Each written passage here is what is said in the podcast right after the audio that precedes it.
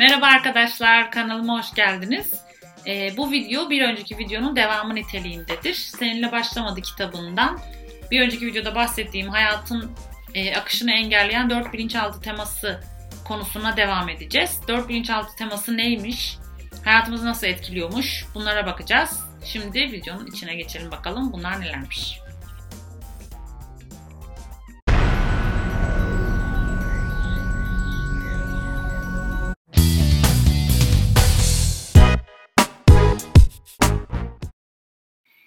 Evet arkadaşlar şimdi e, hemen konuya giriyorum. Çünkü bir önceki videoyu kaydetmişim ve kayıt olmamış. Tam 30 dakika boyunca konuşmuştum. Ama pes etmedim. Biz bu yola baş koyduk. Bunları kitapları size anlatacağız inşallah. e, tekrar hoş geldiniz. Tekrar anlatıyorum. Şimdi arkadaşlar hayatın akışını kesen dört bilinçaltı teması bizim hayat akışını Carl Jung'un lafıyla başlamak istiyorum. Carl Jung demiş ki e, bilinç altında olan ve bilince getirilmemiş her şey karşımıza kader olarak çıkar demiş. Burada da diyor ki hayat bizi geçmişte çözümlenmemiş bir şeyle geleceğe gönderir. Yani geçmişteki şeyi çözümlemezsen kaderin olur. İşte burada tam bundan bahsediyoruz arkadaşlar. Peki geçmişteki şeyleri nasıl çözümleyebiliriz? Benim hayatımı nasıl kısıtlıyor olabilir diye soruyorsunuz eminim. Ee, işte onlar bizim sağlığımızı, başarımızı, ilişkilerimizi, her şeyimizi etkileyebiliyormuş arkadaşlar. Yaşam gücümüzü sınırlıymış, sınırlıymış gibi hissedermişiz. Hayat akışını bozan şeylerden bir tanesi hayat akışını kesen dört bilinçaltı teması var. Bir tanesi ebeveynle birleşmek. Şurada şu ışıkları da vereyim size. Bir tanesi ebeveyni reddetmek herhangi birini veya ikisini. Üçüncüsü anneyle kopan bağ. Bunların hiçbirinin farkında olmamış olabiliriz. Onların farkına var, varmamız gerekiyor. Dört, anne babamız dışında aile sistemindeki bir aile bireyiyle özdeşleşmek. Dedeniz olabilir, amcanız olabilir, herhangi başka biri olabilir arkadaşlar. Bu temalardan herhangi biri ilerlemek için becerimizi koyduğumuz hedeflere ulaşmamızı engelleyebilirler. Bunlar peki nasıl meydana geliyormuş? Ee, bunlar illa tabii ki illa ebeveyn veya aile sistemindeki biri olmaya da biliyormuş. Diyelim hayatınızda yaşadığınız bir deneyimden dolayı da hayat akışınız kesilmiş olabilir. Ee, işte birine karşı yanlış bir eylemde bulunmuşsunuzdur. İşlediğiniz bir suç vardır. Üstünüze almadığınız bir zarar verdiğiniz bir şey vardır diyor. Onları üstünüze almıyorsunuzdur ama içten içe suçlu hissediyorsunuzdur. O suçluluk hissi bizi o olayda ve o yılda bırakır. İlerlememize engel olur diyor beyin olarak. Veya bu durum anne babamız da yaşanmış olabilir. Anne baban da suçlu hissettiği geçmişte şeyler vardır. O suçluluk hissi hep üzerinde olduğu için e, kendi hayat akışını kesmiş, senin de hayat akışını kesiyor olabilir diyor. O suçluluk hissi yaşam gücümüzü çok yönden dondurabiliyormuş arkadaşlar. O yüzden doğrudan anne babamızla bağlantılı olmayabilir demiş ama biz şimdi anne babayla olan veya aile sistemiyle olan faktörlere bakacağız. Bir, ebeveynlerden birinin duyguları, davranışları veya deneyimleriyle kendinizi birleştirdiniz mi? Ebeveynlerinizden biri zorluk yaşıyor muydu? Ve siz onun acısını dindirmeye çalıştınız mı? Diyor. Ve diğer ebeveyni incitmekten korktuğunuz için ebeveynlerinizden birine sevgi göstermekten çekindiniz mi? Bu sorular önemli arkadaşlar. Yani ben buradan hızlı hızlı okuyorum ama lütfen durdurun ve düşünün cevaplayın. Bunlar bize yol gösterecek. Yolumuzu açıyor bunlar tek tek. Birçoğumuz bir ebeveynlerimizin acısını bilinçsizce üstleniriz. O zamanlar anne babamızla nasıl ayrı olacağımızı, aynı zamanda nasıl bağlı olacağımızı öğrenmemiştik diyor. O yüzden kendimizi onlarla birleştirmiş olabiliriz diyor anne babamızla veya annemizle veya babamızla. E, ondan ayrışabiliyor olmamız lazım diyor o yüzden. Hmm. Ebeveynlerden biriyle birleştiğimizde bilinçsiz olarak genellikle olumsuz olmakla beraber onun hayat tecrübelerinin bir özelliğini paylaşırız diyor ve şimdi burada Gavin'in hikayesi var arkadaşlar. iki sayfa falan. Ben size özet olarak anlatacağım.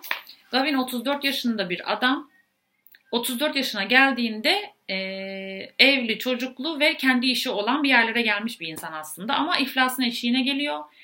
E, iflas etme eşiğine geldiği için ailesiyle arasında sorunlar oluyor. Eşi çocuklarını alıp terk etmekle tehdit ediyor. Gavin bu süreci atlatmak için psikoloğa gitmeye başlıyor. Psikolog geçmişte bunu yaşayan, benzer bir şey yaşayan birisi var mıydı diye soruyor. Ve tam 34 yaşında Gavin'in babasının iflas ettiği, İflas etmesi sebebiyle de Gavin'in annesinin kardeşleriyle birlikte Gavin'i de alıp babasını terk ettiği ortaya çıkıyor. Yıllarda 10 yıl 15 yıl boyunca da babasıyla görüşmemiş, görüştürmemiş annesi. Ve hep babayı kötülemiş böyle. Öyle bir ilişkisi varmış babasıyla. Yıllar işte bu ortaya çıktıktan sonra Gavin arıyor, babasını buluyor. Yurt dışında bir yerde yaşadığını öğreniyor. Babasıyla ilişki kurmaya başlıyor işte. Ne yapıyorsun, nasılsın, nasıl gidiyor vesaire. 36 hafta boyunca bunlar bir yeniden bağ kurmaya başlıyorlar arkadaşlar. Gavin artık babasının kötü biri olmadığını düşünmeye başlıyor. Ee, ve 36 haftanın sonunda babası ona diyor ki senin beni seveceğini hiç düşünmemiştim diyor ve seni seviyorum diyor. Aralarında bir bağ oluşuyor arkadaşlar. Ve Gavin bu süre içerisinde e, babasıyla arasını düzelttikten sonra kendi işlerini toparlamaya başlıyor. Üstünden bir ağırlık kalkmış gibi oluyormuş, olmuş yani. Zaten üstünden bir hafif bir şey kalkıyor, hafifliyorsun ve yolun açılıyor gibi oluyormuşsun. Çünkü o travmayı çözdün. Senin hayatına tıkayan o travmayı. Ee, daha yani anne babayla ilişki işte eğer bozuksa hayatındaki birçok şeyi kısıtlıyormuş, ilerlemeni engelliyormuş arkadaşlar. O yüzden bu çok önemliymiş. Şimdi Gavin hikayesi bitti. İki, ebeveynlerinizden birini yargıladınız, suçladınız, reddettiniz veya iletişimi kestiniz mi diyor. Eğer diyor hayatı tümüyle kucaklamak, sağlıklı olmak, tam kapasite kullanmak istiyorsanız kendinizi, böyle bir yaşam istiyorsanız diyor, içinizde kırgınlık hissi olmadan ebeveyninizle ilişkinizi onarmanız gerekir diyor. Bize hayat vermiş olan ve bizim değiştirilemez bir parçamız onlar diyor. Her ne kadar bazılarınız onlarla yakınlaşmaktansa avuç dolusu çivi yutmayı tercih edeceğinizi düşünseniz de diyor, bu adımı atlayamazsınız. Anne babanızla ilişkinizi düzeltemezseniz hiçbir probleminizi, hiçbir travmanızı iyileştiremezsiniz diyor. Bozuk ilişkiler genellikle aile geçmişimizdeki acı verici olaylardan kaynaklanır. Bizi yargılayıcı zihinlerimizi bırakıp gizli saklı kalbimizi açıp anne babamıza merhamet ışığıyla bakarsak o zaman bu nesiller boyunca tekrarlanan travmalar artık serbest kalır ve biz e, kendi yolumuzu çizmeye başlarız. O geçmişten gelen travmaları kendimizden uzaklaştırırız diyor arkadaşlar. Şimdi anne babanızı düşündüğünüzde nasıl hissettiğiniz önemlidir diyor. Kendinize şu soruyu sorun.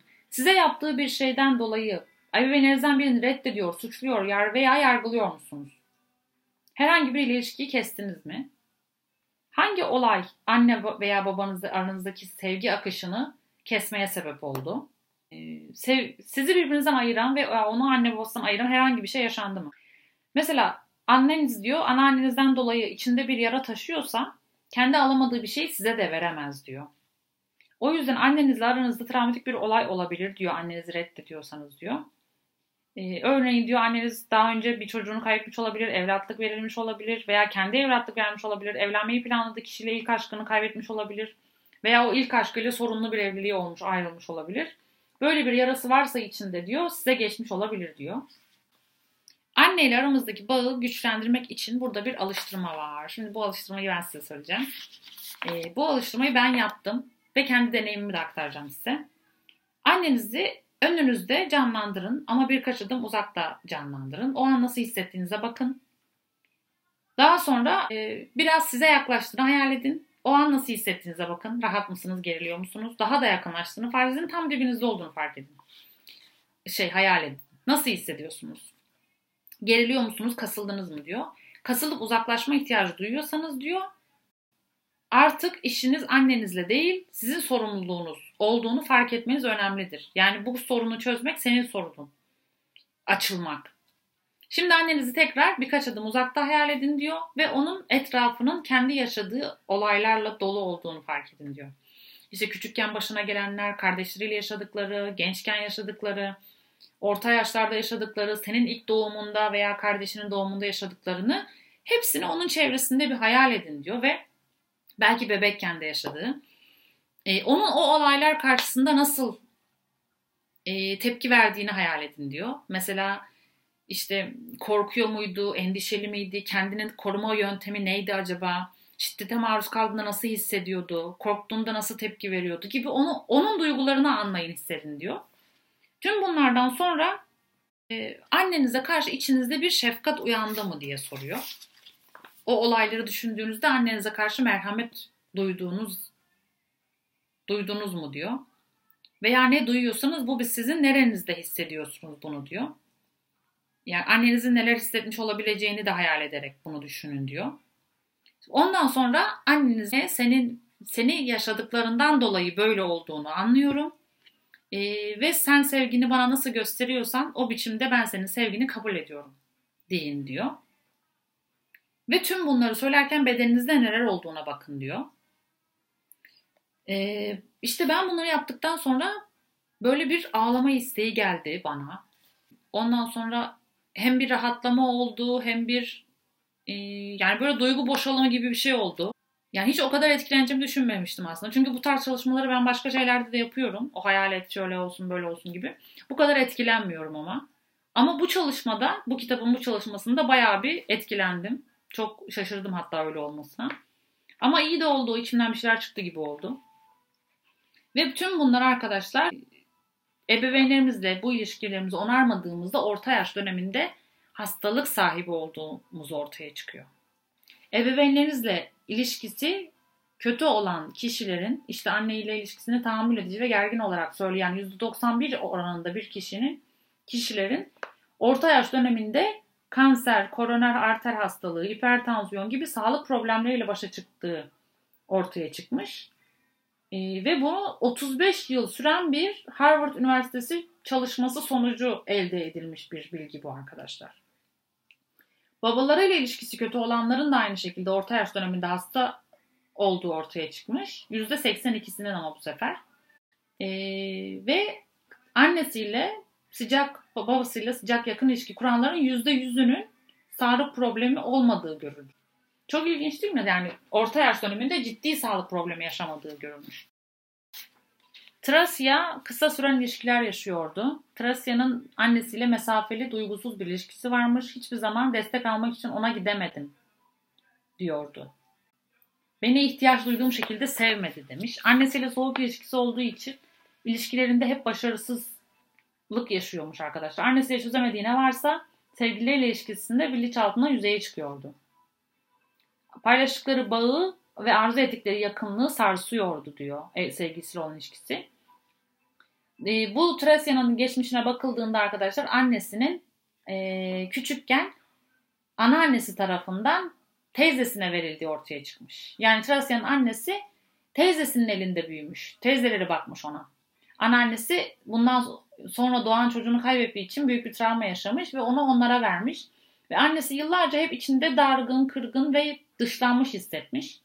O sebeple kendi alamadığı şeyi de kızına verememiş belki. O yüzden soğuk ve duygusuz bir yetiştirme olmuş. E, tüm bunları öğrendikten, fark ettikten sonra, Tracy anlattıktan sonra e, annesine karşı merhamet geliştirmiş. Merhamet duymaya başlamış. Ve zor ve problemli görünen durumlarda bile sevgilisiyle arasındaki ilişkinin düzeldiğini fark etmiş. Yani böyle artık savunmacı olmamaya başlamış. Bakın annesine karşı merhamet duymaya başlayınca erkek arkadaş ilişkisinde kavgalar falan yaşayınca demek ki daha şefkatli merhametli olmaya başladı. Üstü örtülü yansımaların hepsi bir bütün halinde ona görünmeye başlamış arkadaşlar.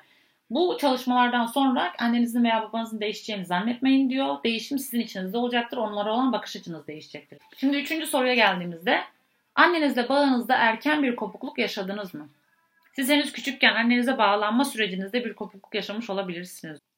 Ee, veya çocukken diyor yaşamış olabilir. Ee, önceki nesillerde anne çocuk bağında yaşanmış bir kopukluk olabilir diyor. Kendi annenizle aranızdaki bağı da etkileyebilir diyor.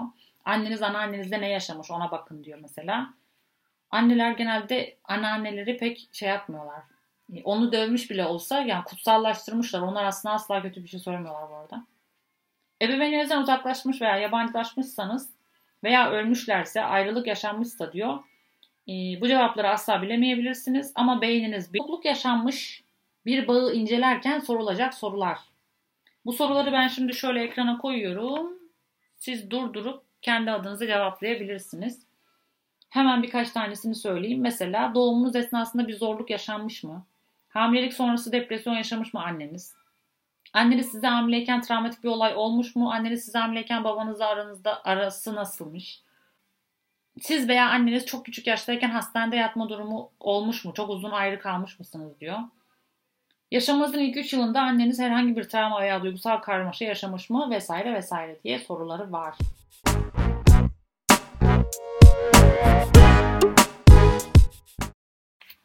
Dört bilinçaltı nasıl harekete geçiyor? Bilinçaltı harekete geçtiğini nasıl anlarsınız arkadaşlar? Şimdi ben size sorular soracağım. Bakalım sizin hayatınız akışı kesilmiş mi yoksa kesilmemiş mi? Sizden önceki nesilden biri gibi hissediyor, davranıyor, öfkeleniyor ve birisinin acısını taşıyor musunuz? 2. Hayatınızda neden olduğunu açıklayamadığınız belirti, duygu ve davranışlarınız var mı? Ara ara gelen böyle, sürekli bunu yaşıyorum falan dediğiniz. Suçluluk ve acı duyguları aile bireylerinden birinin diğerini sevmesini engelledi mi? Bir aile bireyi ailede reddedilmesine sebep olan herhangi bir şey yaptı mı? Ailede çok acı verici ve konuşulmakta utanılan herhangi bir travma var mıydı? İşte suç işleme, cinayet, intihar gibi bir şey var mıdır diyor. Aile derken bu arada kendi, anne babanızın ailesini de düşünün.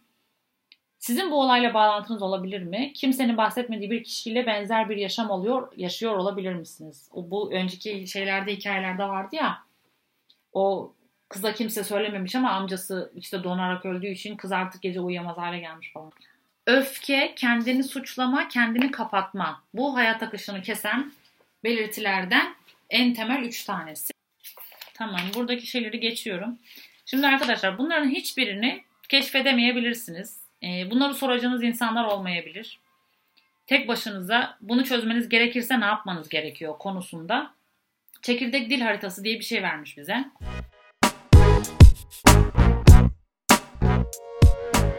Çekirdek dil haritası da e, 4 tane çekirdek 4 tane maddeden oluşuyor.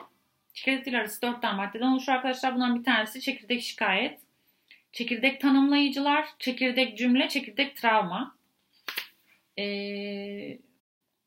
Şimdi bu çekirdek şikayetteki kelimeleri ortaya çıkararak geçmişten gelen travmaların size uzanan bağını koparmaya başlayacaksınız.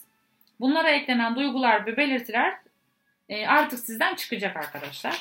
Çekirdek şikayet için özetle şöyle söylemiş. E, incelenmemiş bir zenginlikle dolu bir hazine sandığı keşfedeceksiniz. Çekirdek şikayetlerinize baktığınızda. Çekirdek şikayetiniz aradığınız çözümün tohumlarını içeriyor olabilir. Tek yapmanız gereken içinize bakmaktır. Benim babam gözünü kapattığı zaman baba uyuyor musun falan dediğimizde yok içime bakıyorum falan derdi o aklıma gelsin.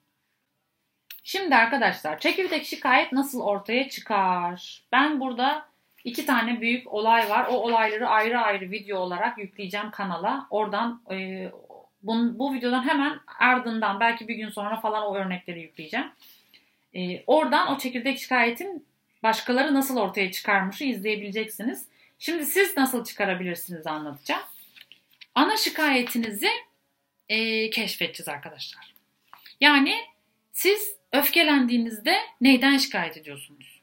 Çok öfkeli anınızda, çok üzüntülü anınızda dilinize gelen kelimeler neler? Bunları bir köşeye yazın. Mesela çok öfkeli anımda işte zaten hep böyle oluyor. Ben zaten yalnız kalacağım. İşte kurtulamadım şunlardan, bir türlü kurtulamadım falan hangi kelime daha baskın? Şikayet ettiğinizde veya öfke duyduğunuzda ağzınızdan çıkan kelimeler neler? Bunları tek tek yazın. Orada bazıları birkaç tane olacak. Bir kelimeden tekrar eden bir olduğunu fark edeceksiniz. Birkaç tanesi e, birden fazla kez yazdığınızı fark edeceksiniz. İşte o sizin çekirdek diliniz. Onu alıp çıkartacak. Şimdi bu maddeleri hemen ben size söylüyorum. Siz de bu videodan sonra veya bu videoda bir kenara yazabilirsiniz durdurarak. Bir, şu an yaşamınızdaki en baskın problem ne? Sağlığınızla, mesleğinizle ilişkili güvenlik, huzur, emniyet, refah hissinizi bozan şey ne? En baskın.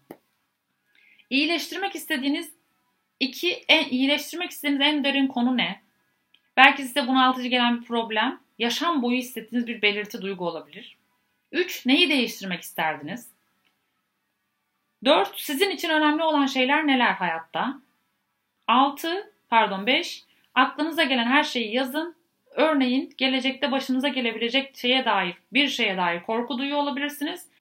Onun ne olduğunu yazın ve yazmaya devam edin demiş. Yani bakın bu soruların cevapları da aslında sizin tek tek şikayet ettiğiniz şeyleri çıkartmaya çalışıyor. Öfkenizde nasıl konuşuyorsunuz diyorum ama öfkenizde konuştuğunuz şeyi çıkartamayacağımız için belki ya da onları hatırlamamız zor olduğu için şikayet neyden şikayet ettiğimizi bulmak için böyle bir araştırma yapmışlar. E, altı aklınıza bir şey gelmiyorsa sahip olduğunuz duygu, belirti veya durum hiç o, kaybolmazsa ne olacağından korkuyorsunuz diyor. Burada şöyle düşünün. En başta en baskın problem ne dedik ya? E, diyelim en baskın probleminiz geçim sıkıntısıysa altıncı şıkta da geçim sıkıntın hiç geçmeyecek olursa ne hissediyorsun? Ne olacağından korkuyorsun diyor. E, 7. En baskın endişenizi yazmadan okumaya devam etmeyin diyor. Yani bunların altında yatan sebebi bulmadan en baskın hala hani yazdıkça yazdıkça bakın burada aslında 6 madde var gibi gözüküyor ama 7 madde yazdıkça uzun bir sayfa çıkıyor. Ben yazdım. Bayağı uzun sayfa doldu. Yazdıkça yazısım geldi. Yazdıkça yazısım geldi. Sonra diyor bunu gazetede bir makale okur gibi üçüncü bir kişinin ağzından okuyun. Sanki başkasının yazısını okuyormuş gibi okuyun diyor. Oku, okuduğunuzda e, bazı kelimeler size yabancı gelecek. E, üst oralarda takılacaksınız diyor. Yani böyle gözünüz orada takılacak kalacak. E, sanki size ait değilmiş gibi olacak diyor. O kelimeler nelerse onları çıkartın başka bir yere yazın. E, bunu ben nasıl fark ettim? Onu size deneyimimi paylaşayım şu an. Üçüncü bir göz olarak e, okudum şey yazdığım yazıları. Başkasının yazısıymış gibi. Mesela okurken şey oldum. E, Aa evet aynen öyle. Evet öyle yapmam lazım. Ya da ne bileyim işte evet ya bu konu çok canımı sıkıyor falan gibi içimden hak veren sesler çıkmaya başladı. Ama bazı yerlere geldiğimde onu çözerim ya o sıkıntı değil gibi oldum mesela. O çözülecek bir şey gibi oldum. Orada takıldım hakikaten. O yani o kelime öbeği bana yabancı geldi. Benim gerçek korkum değil gibi geldi. Ee, bir de hem, hemen peşine zaten yazmışım. Bundan korkuyorum ama aslında çok da sorun değil. Bu olacak. Böyle yaparım falan da yazmışım. Yani işte o yabancı gelen, e, kendini sürekli tekrar eden ve okuduğunuzda yabancı birinin gözüyle okuduğunuzda hak vermediğiniz, içten içe onaylamadığınız o kelimeler, kelime öbekleri size yol gösterecek arkadaşlar. Onları bir kenara yazın. Sonra ne yapacağız derseniz eğer. Sonra o kelime öbeklerinin e, kimden geldiğini bulacağız. Örnek olarak yalnız kalmayı alalım. Yalnız kalma korkusu.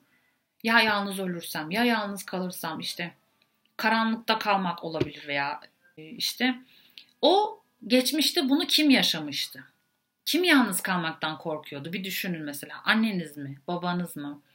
Veya babaanneniz mi? Annenizin babaannesi mi? Size anlatan olayları hatırlayın. Annenizin anlattığı olayları hatırlayın. Annenizi hatırlayın. Annenizin ne tür korkuları, hastalıkları vardı? Mesela hastalıklardan da çıkarabilirsiniz. Bazı hastalıkların altında yatan psikolojik sebepler var. Mesela panik atak hastalığının e, bir zamanlar çok yük kaldırmış kişilerden yük almış üstüne ondan ortaya çıktığı söyleniyor. Tiroid hastalığının yalnızlık korkusundan ortaya çıktığı söyleniyor. İşte kalp hastalıklarının duygusuzluk, hayatta sevgi bağı, duygu kuramamış insanlarda çıktığı söyleniyor. Yani böyle şeyler, e, böyle böyle analiz edebilirsiniz. Yani bu arada bu şey söyleniyor dediklerimin şeyler genel bilgiler arkadaşlar. Tabii ki bütün kalp hastaları duygusuz de, diyemeyiz. Yani böyle bir şey asla söyleyemem. Öyle bir iddiada bulunmuyorum. Hastalıkların psikolojik sebeplerine de bakarak geçmişiyle hiç bağ kuramayacak, e, ailesinden hiç kimse olmayan insanlar için söylüyorum bunu. Eğer hayatınızda birileri varsa tabii ki gidip onlara sorun. E, işte böyle korkusu olan kim vardı? Veya kendiniz düşünüp birini bulduğunuzda o kişiye gidip sorun. Ya da o kişinin ağzını arayın yani işte sen nasıl bir şey geçirdin, geçmişte şöyle bir olay olmuş muydu falan gibi şeyler sorabilirsiniz. Bunun dışında sonra ne yapıyoruz? Sonra mesela ben birkaç kişi aklıma geldi bunu yaptıktan sonra. Aa dedim o bu olayı yaşamış. İşte annemin büyük babaannesi. Ee, o çevrede de benim akrabamız olduğunu bilmediğim bir kadın var çok yaşlı şu anda. Ee, o da benzer bir şey yaşamış. Acaba dedim onlar ne yaşadı da böyle bir sonları oldu, öyle bir hayatları oldu ya da. Onu merak ettim. Annemi sordum mu hatırlamıyor. Neyse onlarla bağlantılı olabileceğini düşündüm sadece. Ve onları karşıma aldım. E, bu duyguyu onlara iade ettim. Çünkü böyle yapın diyor kitapta. E, onun diyor o kişiyi karşınıza alın. İşte bu duygunun sana ait olduğunu, şunları şunları yaşadığından dolayı böyle bir duygun olduğunu düşünüyorum. Bu duygu bana senden geçmiş ama aslında bana ait değil. Bu nedenle sana geri iade ediyorum. Senin de benim için E, bu duyguyla yaşamamı istemediğini biliyorum. E, mutluluğumu istediğini biliyorum diyerek o kişiyle ailenizde o belki hiç tanımadığınız, görmediğiniz o uzak akrabanızda bağ kurup e, ya da yakınınızdan biri olabilir sizinki tabii ki. E, hayal ederek onunla bir sevgi bağı kurarak onun duygusunu ona iade ederek onu sevgiyle elinizden kaldırın diyor. E, biraz böyle bir çalışmayı yapın diyor işte. Kimin kimden şüpheleniyorsanız ona karşı yapın. Ben yaptım iki kişiye karşı. E, bu bunun çalışmalar arkadaşlar yani böyle bilimsel tavır şey bile olsa böyle çalışmalar yapılması hep öneriliyor. Mesela psikologlarda da terapide anneden ayrışmak istiyorsanız anneniz karşınıza alın. Oradaymış gibi konuşun derler. İşte geçmişte sevgiliniz e, sevgilinizden gelen bir travma varsa sevgilin karşındaymış gibi konuş derler falan. Bu yani hep öneriliyor. Biraz garip geliyor biliyorum ama e, bu tür olaylarda geçmişle bağımızı koparmak için bunu yapmak zorundayız. Bilinçaltı kodları böyle ortaya çıkıyor. O kişilere ulaşamayabiliriz. Ulaşsak da konuşamayabiliriz. O yüzden bu çalışmayı denemekte fayda var diye düşünüyorum. Şimdi bu olayla ilgili iki tane örnek içeren iki video daha atacağım. Ee, umarım bu videoda faydalı olmuştur. Biraz hızlı hızlı konuşuyorum kusura bakmayın. Hem video çok uzun olmasın diye hem de bu benim ikinci çekişim. Bundan önce bir kere daha bu bütün bunları baştan anlattım. Neyse e, beni izlediğiniz için teşekkür ederim. Sizin başınıza gelen öyle garip olaylar var mı? Kendiniz bu soruları sordukça aklınıza kimler geldi mesela? Neler e, neleri yaşamış olabileceğinizi düşünüyorsunuz? Veya hayat akışını, akışınız kesik mi sizce? Onları yorum olarak yazabilirsiniz. Orada konuşuyoruz zaten çoğunlukla. Sonradan yapılan yorumlarda da hep detaylı bir şekilde cevap veriyorum. Bildiğim kadarıyla yardımcı olmaya çalışıyorum. Böyle yani. Beğenip ee, abone olursanız çok mutlu olurum. Olmazsanız da canınız sağ olsun. Kendinize iyi bakın. Hoşçakalın. Görüşmek üzere.